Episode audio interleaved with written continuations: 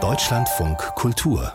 Lesart unser Verhältnis zur Natur, unser zerstörerisches Verhältnis zur Natur, das ist eins der Themen unserer Gegenwart in Zeiten der Klimakrise. Und um dieses Verhältnis geht es derzeit beim Festival für Weltliteratur in Köln. Das steht unter der Überschrift Nach der Natur Imaginations of Nature Poetry. Zehn Autorinnen und Autoren aus verschiedenen Ländern hat die Kuratorin und Dichterin Daniela Danz dazu eingeladen. Und heute Nachmittag wird es bei dem Kölner Festival die Veranstaltung Lost Words, Lost Worlds geben, unter anderem mit der vielfach ausgezeichneten Schriftstellerin und Übersetzerin Esther Kinski. Und die ist jetzt für uns am Telefon. Guten Tag, Frau Kinski, hallo. Guten Tag, hallo. Für diese Veranstaltung zu den verschwundenen Wörtern und verschwundenen Welten wurden alle Autoren gebeten, einen Gegenstand mitzubringen. Und Sie bringen heute einen Apfel mit, habe ich gehört. Für welchen Verlust, ja. für welchen Verlust steht der denn? Also der, der steht für den Verlust eines, eines Geschmacks, eines Geruchs. Und das ist ja viel schwieriger zu erhalten als mhm. äh, beispielsweise ein Gegenstand. Ja, ein Gegenstand, der überleben kann, auch wenn er seine Funktion völlig verloren hat.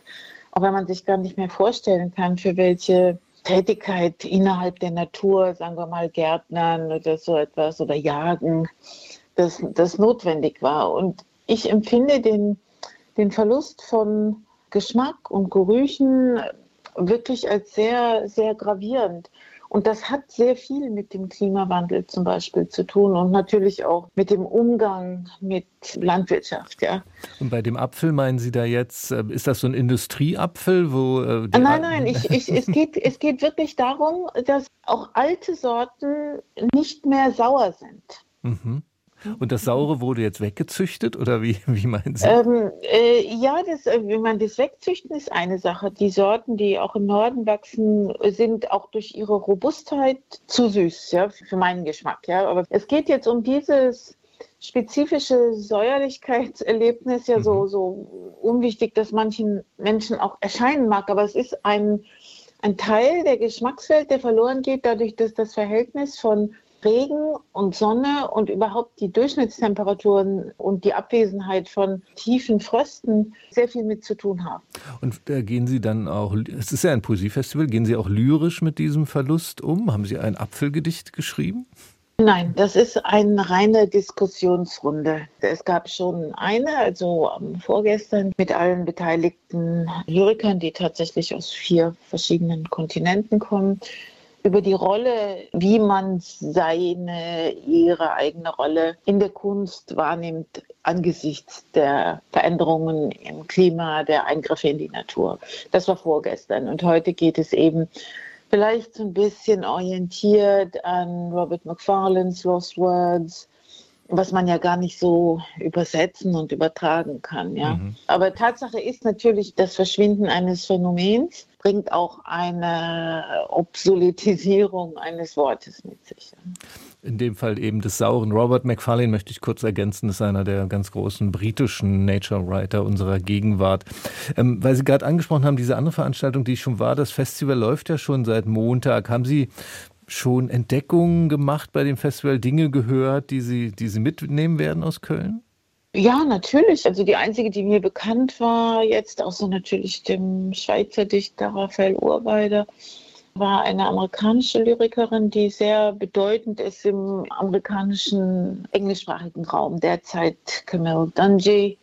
Ja, und das ist aber auch ein wunderbarer, rhythmisch und, und in seiner Wortwahl überzeugender karibischer Dichter dort von St. Lucia, Kendall Hippolyte, der aber auch selbst Aktivist ist. Also das ist eine ganz andere Rolle, in der er sich sieht. Aber seine Gedichte sind sehr, sehr schön. Also es ist wirklich sehr inspirierend in jeder Hinsicht. Aus Nordmakedonien ist Nikola äh, Majirov dort.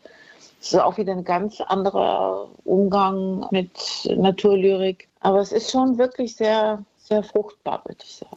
Und weil Sie dieses Thema angeschnitten haben, welche, welche Rolle haben Dichterinnen, Dichter beim Umgang mit dem Naturthema heute? Wie, wie würden Sie, Esther Kinski, denn Ihre eigene Rolle beschreiben oder wie, wie verstehen Sie die? Also ich kann Kunst nie in Zusammenhang mit einem Zweck sehen. Ja. Ich mhm. glaube, dass Künstler, das betrifft die Lyriker oder Dichter, vielleicht in anderer Art und Weise, weil sie eben mit diesem Material Wort, was ja auch unsere Kommunikationswährung sozusagen ist, umgehen, dass man sich natürlicherweise in seiner Arbeit, in der eigenen Arbeit befasst mit dem, was die Welt durchmacht ringsum. Ja, ich meine, selbst wenn man nicht über den Krieg schreibt, wird ein greifbarer Krieg, den man erlebt, also auch nur vermittelt erlebt, der wird irgendwie seinen Eingang natürlich in, in die Auseinandersetzung mit der Welt finden. Ja. Ich glaube schon, dass das, womit man sich auseinandersetzt, und natürlich, auch wenn ich mich nicht als Nature Writer sehe, befasse ich mich sehr viel mit Fragen der Natur, sagen wir mal, des Umgangs mit der Natur. Natürlich ist das reflektiert, aber ich glaube nicht, dass ich jemals ausgehen könnte von dem Zweck einer Intervention durch meine Arbeit. Das Poetiker-Festival für Weltliteratur in Köln nach der Natur ist die Überschrift in diesem Jahr. Und bis Samstag können Sie dort noch zehn Autorinnen und Autoren aus verschiedenen Ländern erleben. Heute Nachmittag gibt es die Veranstaltung Lost Words, Lost Worlds mit Esther Kinski unter anderem. Haben Sie ganz herzlichen Dank für das Gespräch, Frau Kinski. Ich danke Ihnen.